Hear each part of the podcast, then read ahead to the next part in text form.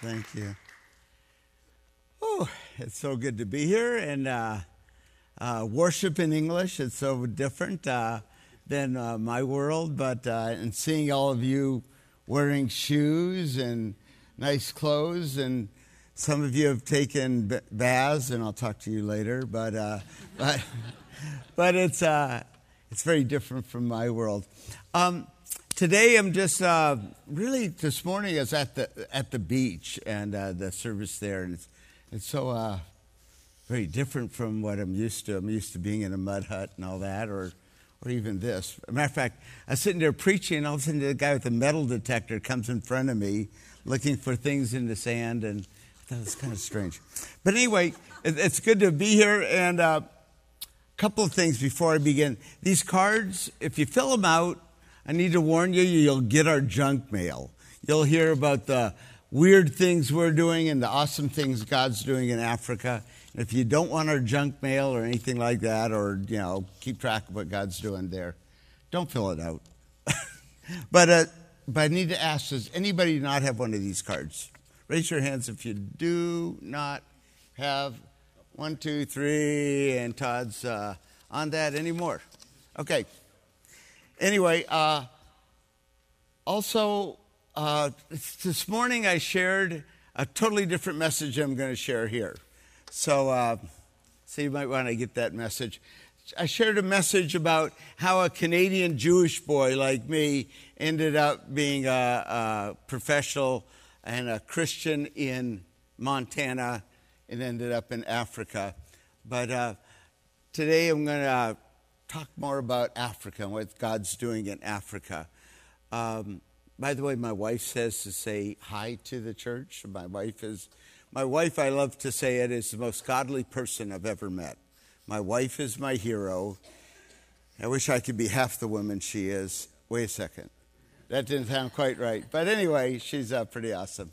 But anyway, she says to send her regards. I'm just trying to think if there's anything else. Yes, there is. I'm going to be sharing from an African context. I'm going to be sharing about Africa. And uh, if I come across like I'm throwing a trip on you, like you're less of a Christian if you don't go to Africa, that's not my heart and it's not God's heart. But I believe we're all called to go and do something, whether it's across the street, across town, or across the country. We're all called to be part of it. There's, uh, being a Christian isn't a spectator sport. It's a, participant. Everybody, God wants everybody on the field. So uh, anyway, if I throw a trip on you, forgive me. It's not my heart. Uh, I'm just trying to think if there's anything else. Uh, I want to say I'm really, really honored not just to be here, but the fact that Tommy's here. Tommy's like one of my heroes. He doesn't just talk it, he's trashed his whole life for people that the world thought was trash and uh, he, you know, he's like one of my role models in life, and it's uh, just an honor that he's here. Let's pray.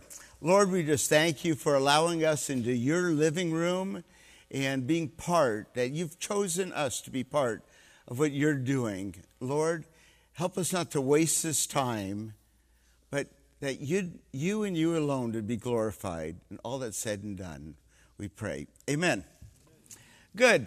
Uh, as I mentioned earlier, I was a Jewish kid from Canada, and I ended up, uh, you know, getting into the world, getting in a lot of trouble, and uh, um, then I ended up uh, getting a whole bunch of university degrees and uh, graduate school, law school, a few others, and uh, becoming a professional. And I always wanted to become a Christian, but I, you know, never could find a Christian that could tell me about Christ they always yelled and spit, and I don't know why.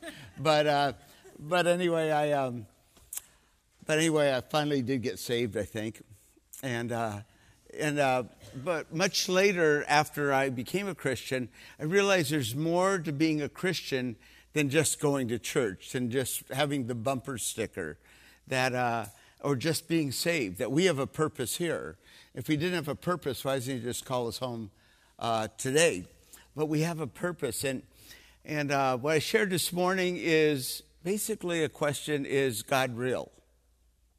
Gosh, that's a stupid question to come to a church and say, Is God real? Well, I think most of us, uh, hopefully everybody would say, Yeah, he's real. Well, is he 100% real or 40% real and uh, 10% real? Well, back in those days, I was living for myself, the American dream, the 2.3 kids, and the, you know, the retirement home and whatever. And the Lord starts saying, I want 100% of you. And I go, you know, I don't know. I don't want to trash my life. I've worked really hard to get to where I'm at, and you know, I don't want to let go of it. And I'll just keep you at a 40% God. And, uh, you know, he wasn't settling for that. So uh, I wrestled with God and ended up saying, I'll, I'll surrender all. I'll go where you are. Uh, you know, I surrender. You know, sounds like uh, the French, you know, I surrender.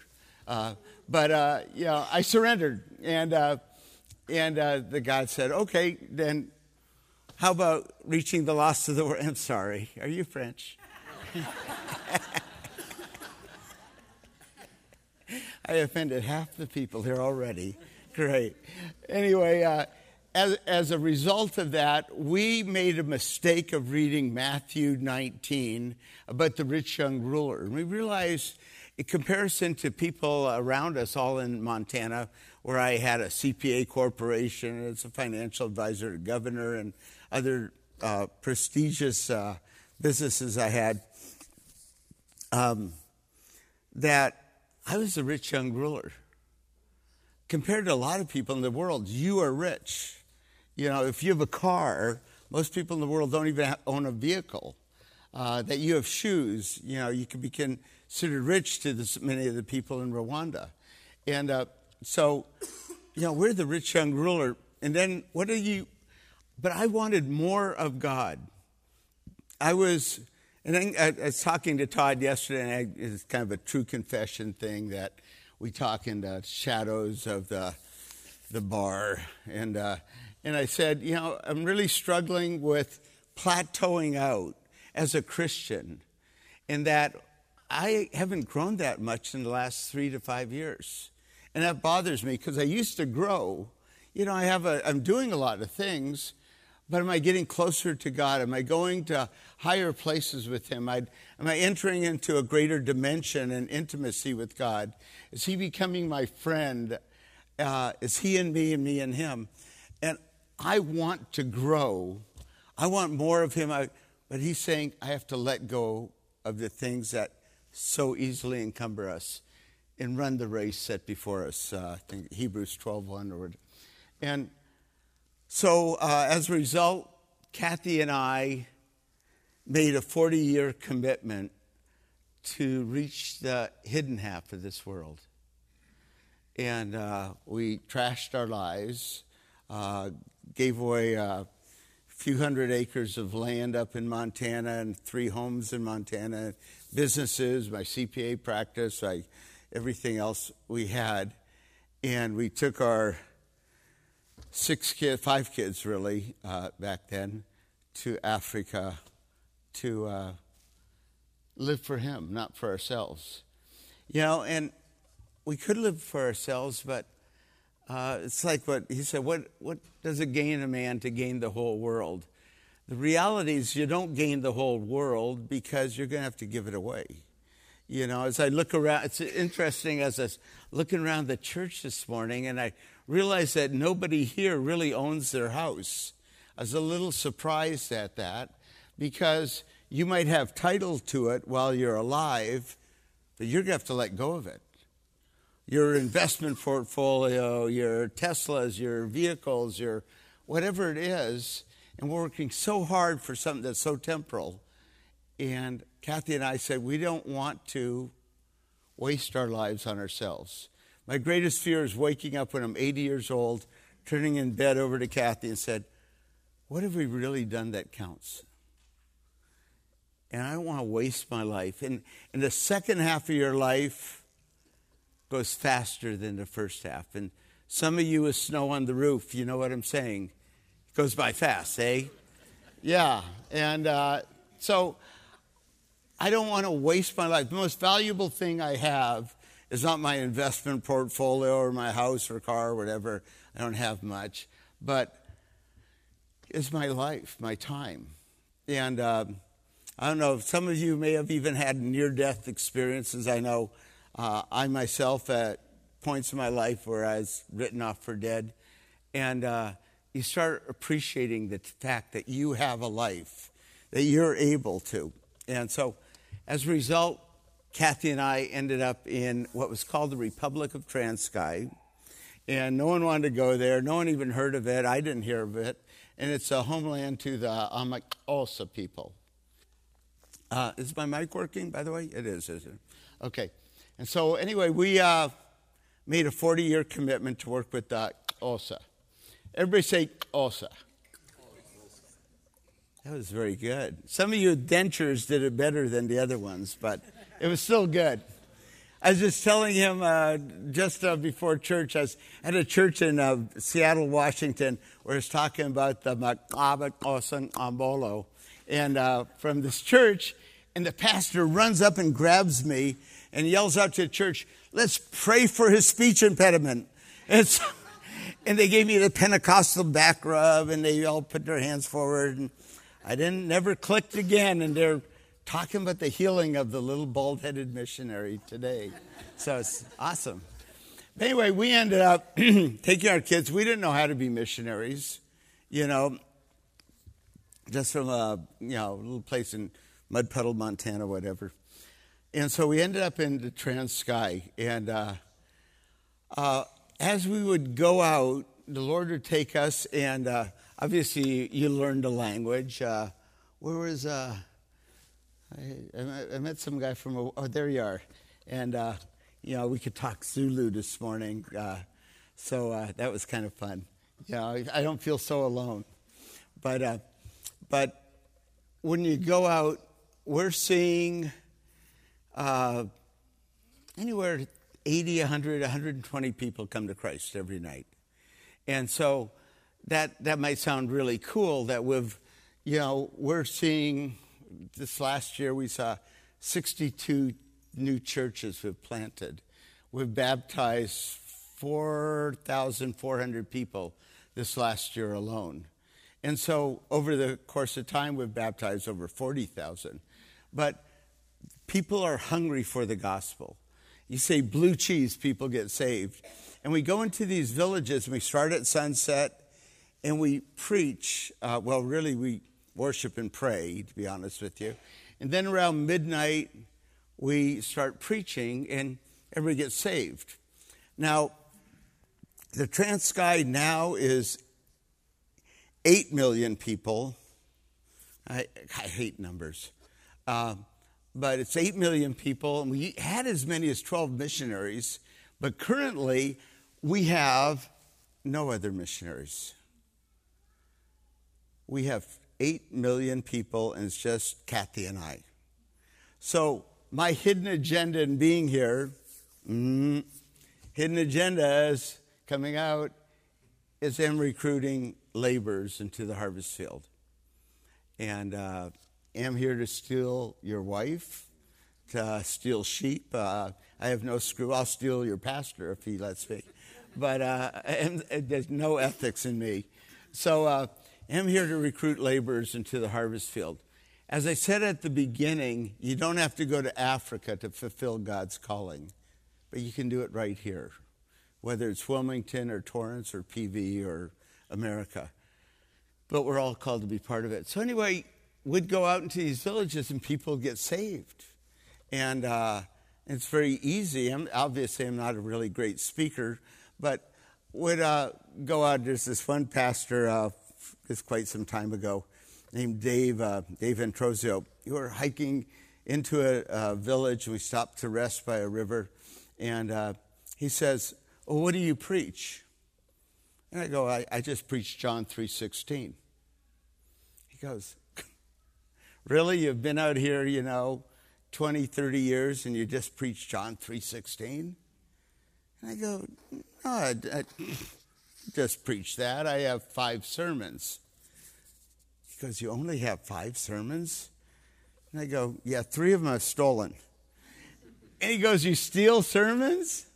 And I go, They're my best ones. But, uh, and if I hear Todd share a great sermon, I'll steal it. You can sue me, I'll be in Africa, but go ahead, try.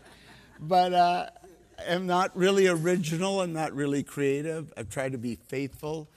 And, uh, but out of that, we're seeing all these people get saved. And, uh, and then somebody came up to the ministry and said, you know, came up to me, visitor, we don't have many visitors, and said, Kelly, it's really awesome that, that you know, we've been here like a week or two and we've already seen four churches started. So, but it doesn't say go into all the world and make converts of all nations. Where's your discipleship? And he's right. We're totally losing it. Uh, we weren't uh, discipling. And, uh, you know, as I, you know, cause I love to see people get saved, but, you know, where's our follow up? And so, as a result, 20 years ago, we started a full on Bible college, a three year Bible college, full time, uh, live in uh, with students.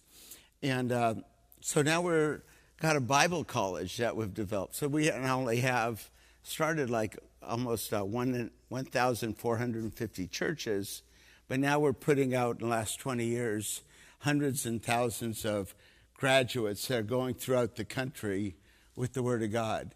And that's, I think it's really cool because I didn't want to start a Bible college. Because, well, why? Because does the world need another Bible college? Does it say to go into all the world and start Bible colleges? And most of all, because I've never been to one. But uh, come to find out, Bible college is just discipling in a structured way. So we started a Bible college, and now it's the only black run Bible college. It's the only Bible college that's in an African language. It's in uh, Xhosa. So, uh, so if you're, you know, uh, Swahili or Maasai or something like that, or Shangaan, or, uh, you know, you wouldn't be able to go to our Bible college because we don't speak that language. So, uh, so we, now we have a Bible college, but it's really scary for this boy to start a Bible college. He's never been to one. But when your vision is so big it scares you, it's got to be God. Do you have a vision that's so big it scares you? Has God given you a vision? If not, ask for one. And, uh, and He will. Without a vision, you're going to perish. You individually and you as a church. And uh, the difference between a, a young guy and an old guy is young men have visions. Old men just dream about the good old days, dream dreams. So I want to have a vision. And if you don't have a vision, pray for one. And God will give you one. So now we have all these, you know, ministries, all these churches that are growing and growing. But we have some problems and just two of them I'll share right to, today.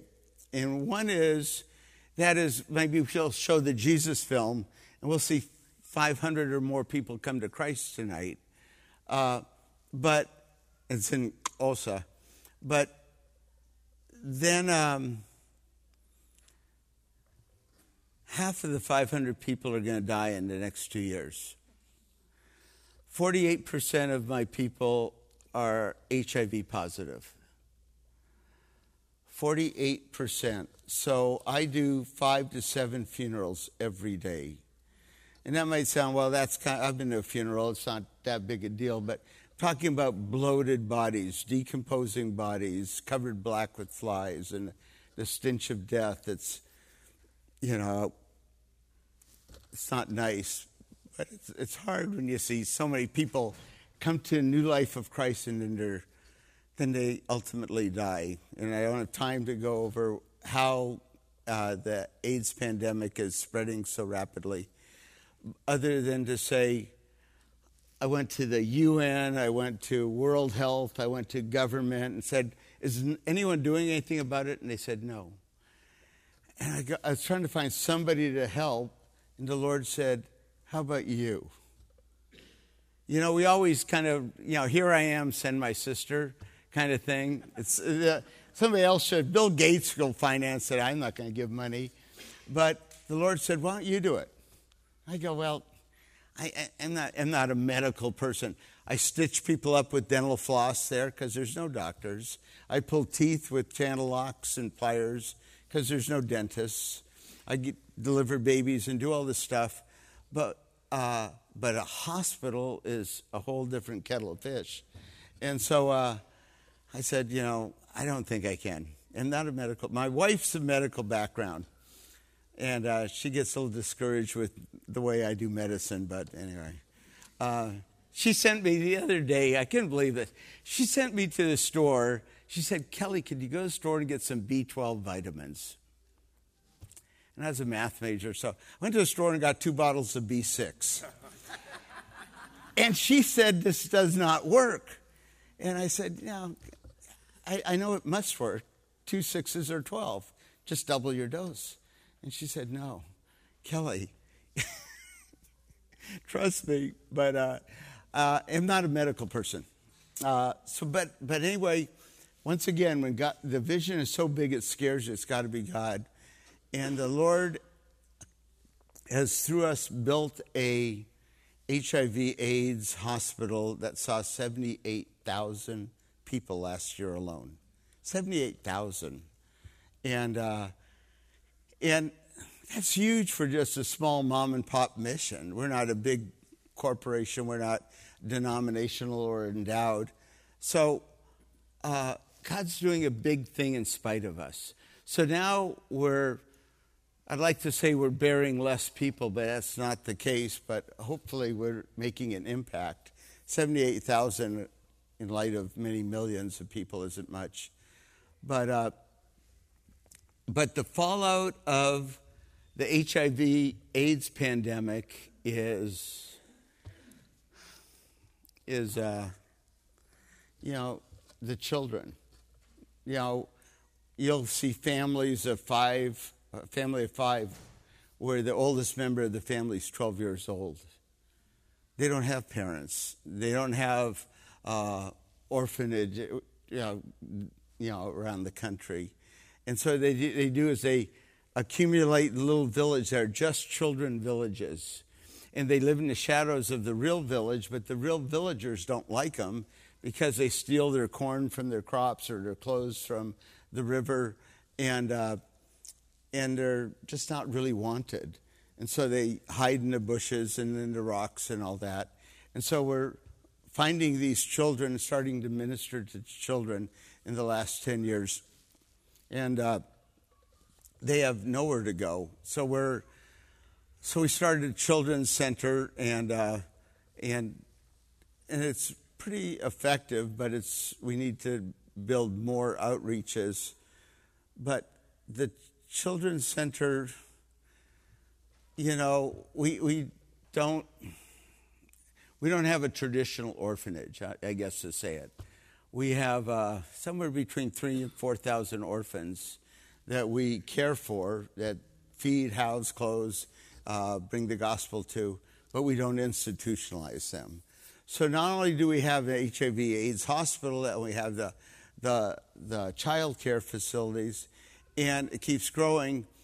And like I may have said earlier, there's no other missionaries but us in Transkei of 8 million. So we're hoping that maybe some of you might have a heart for kids and a calling to Africa. And so we're, uh, we're have been down there, as I said, we made a 40 year commitment. I've only been down there 33 years, but uh, eight more years or seven more years, and I don't know. Then maybe it's Bangladesh or Mongolia or Torrance or I don't know. But uh, in a little time I have left, I want to read Matthew. You know, I, when I came here, I just go, what could I possibly share with you folks that you haven't already heard from much better speakers, preachers, theologians than I? What could I even share with you Americans that you don't already know? And I really don't know the answer to that. And uh, in coming here, the best I can do is I just want to share just a few verses in Matthew 9. verse 35 to 38. And um, I don't know if I don't have it. Okay. Said Jesus went. You know, right there alone, that's a whole message in itself. He didn't stay into Jerusalem and start a TV ministry and a mega church and all that. He went. He went. And some of you, it might be going across the street or somebody you work with or across town or to a relative or whatever. But Jesus did, didn't stay. The only place in the scripture I think where it says to stay is uh, maybe Acts 1, verse 8, where it says, Stay into Jerusalem until you receive the Holy Spirit, but ultimately go to you know Jerusalem, Samaria, Judea, and uttermost parts. So Jesus went. As our example, Jesus went.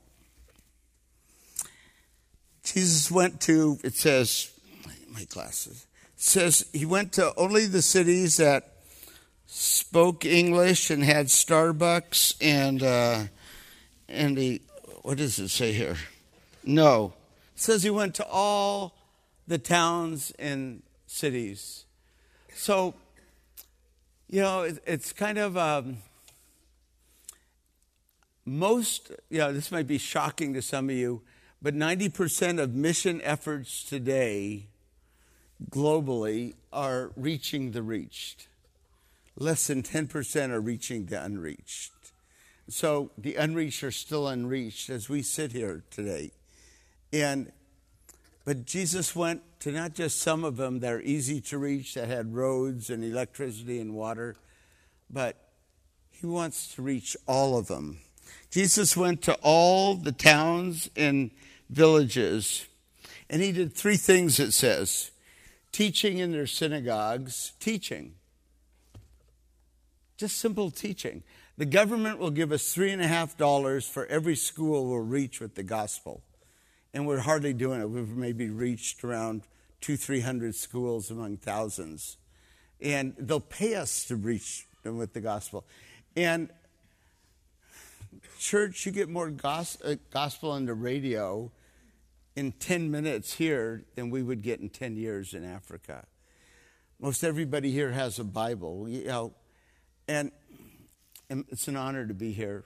But I'm not here to offend anybody. But, church, you're pretty fat on the Word of God.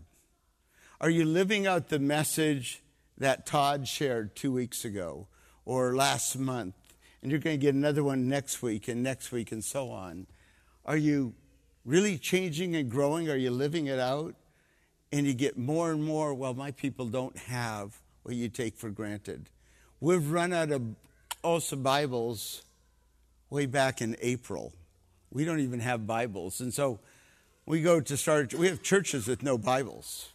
And we take a penknife and uh, we slice up the spine of the Bible. And one church might get Ephesians and one might get Matthew. And, and you know, because we don't have, uh, we've run out of Bibles. But you folks have Bible. I kind of feel sorry for the ones that get Leviticus. But, but anyway, uh, but anyway, uh, we don't have what y'all take for granted. But you have the Word of God.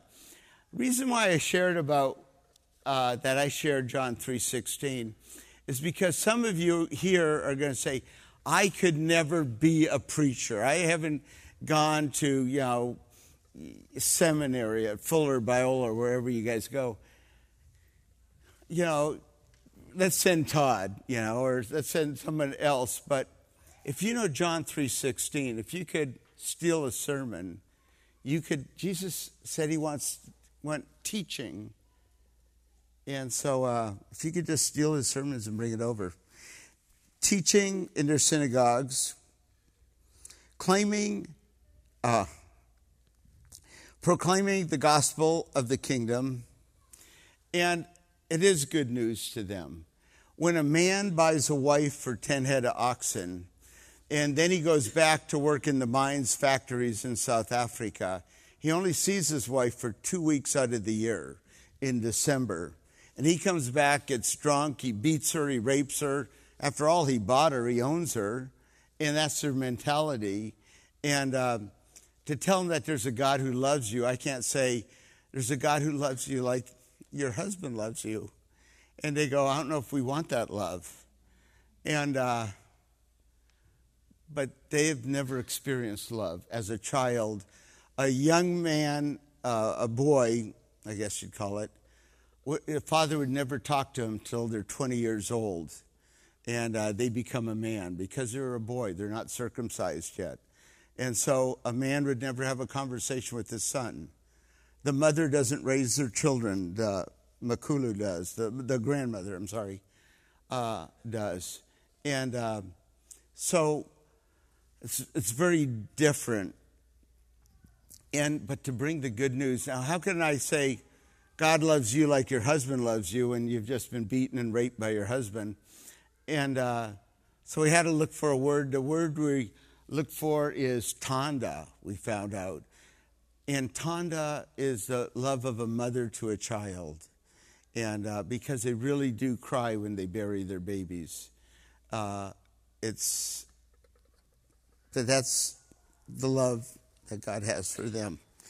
And uh, the third thing is healing every disease and sickness. And uh, as I said, you know, we don't have doctors. You know, they have me, the guy who can't buy vitamins.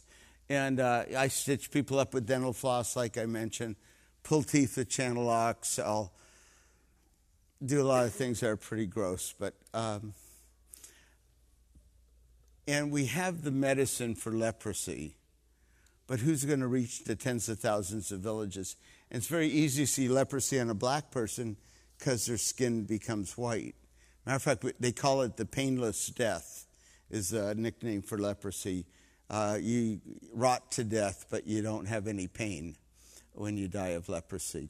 Um, so, if any of you are medically inclined, but you know, one out of five babies dies of dysentery, which you call diarrhea, and uh, because they're playing in their father's poop or whatever.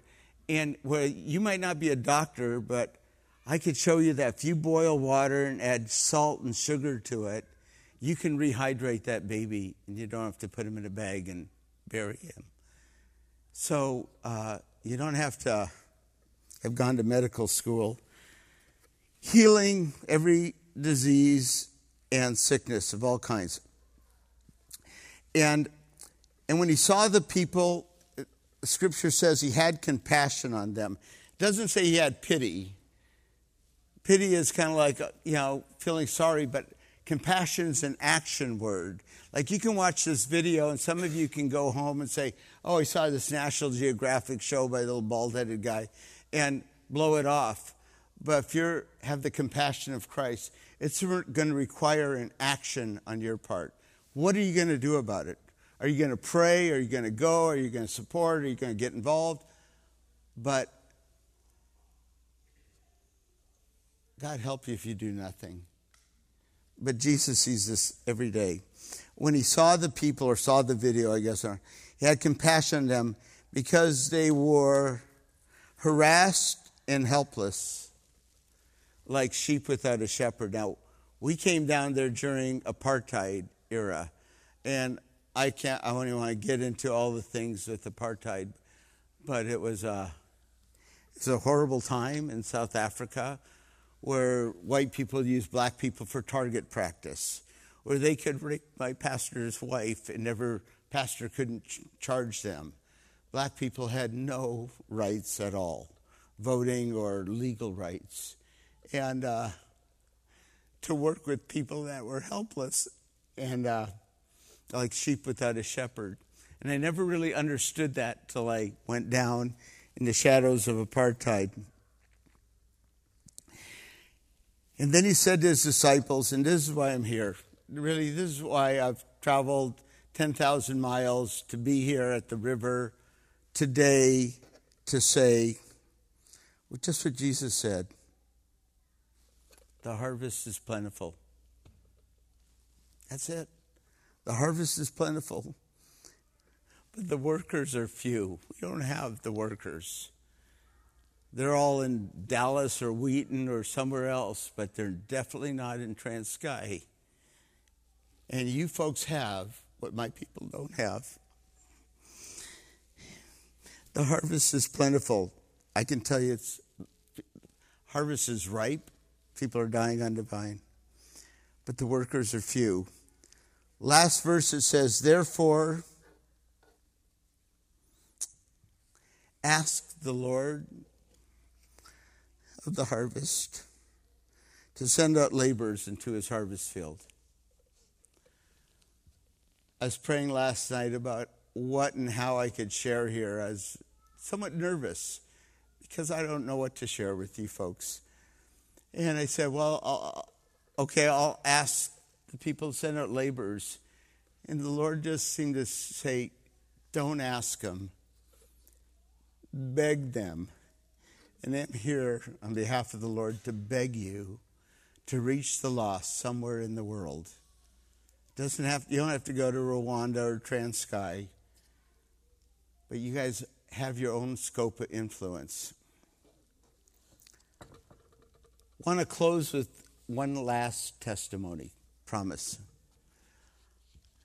I was uh, I was in a doing a three week crusade, and I was in this one uh, village called Magwebi, and uh, it grew in you know in the mud hut and the dung floor and the grass roof, and and uh, you know many people got saved, and we hiked in there, and um, me and my apostolic team, and and uh, it was we're doing a three day crusade in Magwebi, and people from the surrounding villages came, and it was so big it outgrew the mud hut, the rondavel, and um, uh, people were on their blankets on the field, and we had a bullhorn, and we're preaching to them.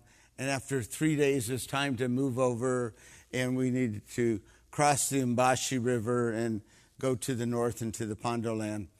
And uh, so I was packing up my stuff that afternoon to move on. And uh, one of the, there's three visiting chiefs from surrounding villages. They came to the crusade. And this one came to the doorway of the rondavel and he wouldn't come in. And he had his walking stick and his blanket around him. And he, uh, he just stood there. His strangest thing. He didn't say, you know, Molo Conjanuena or anything like that. He just stood there and, uh, and he wouldn't come in. So I go out to him and say, uh, uh, Molo Tata Kanjaniwana, you know, with Sapila. And, uh, and he pointed across the valley. He says, of course, we're speaking also. He says, See that big tree on the far, far mountain? That's my village called Umtombani. And it's bigger than Magwebi. You must come, bring this Jesus to my village. And I told him, I said, you have to get on the list and wait like everyone else. There's a at least two year waiting list for us to get out there. We have hundreds and hundreds of villages that want the gospel. And he said, No, you you don't understand. We need the gospel now. We need what you shared, brought to Magwebi. We need it in Umtombeni. And, I, and he's pulling on my sleeve of my coat and just kind of begging me. He says, We want this Jesus in my village. You must come. We can't wait two years. And finally, I just said, We're booked up solid. I'm sorry. And he pleaded with me, and finally, just stopped. And he just kind of looked at me, and I, and I could see the tears washing the dust from his face. And he just looked at me and put his blanket over his shoulders with his walking stick, just walked away down the path. And as I watched him walk away, I could feel his frustration because he wanted the Jesus that we know, and he didn't want to wait two years. And as he walked away, I need to admit, I'm frustrated because I want to go to Umtombeni and all of these villages, but uh, we don't have the laborers, the workers. But more than that, more than the chief being frustrated me being frustrated, My Lord is frustrated because he wants to reach the tens of thousands of unreached villages. And, folks, you have in your hands what we don't have. You have John 3:16. You have Todd's sermons. You have the word of God. But I'm just praying that of all of you that there might be one, two or a half dozen of you that might say, Here I am, send me. And come down to minister to my people what you, you've taken for granted, maybe. Uh, let me just close with a little two minute video and turn it over to Todd. So, whoever uh, the projectionist, you can start it, turn out the lights. Uh,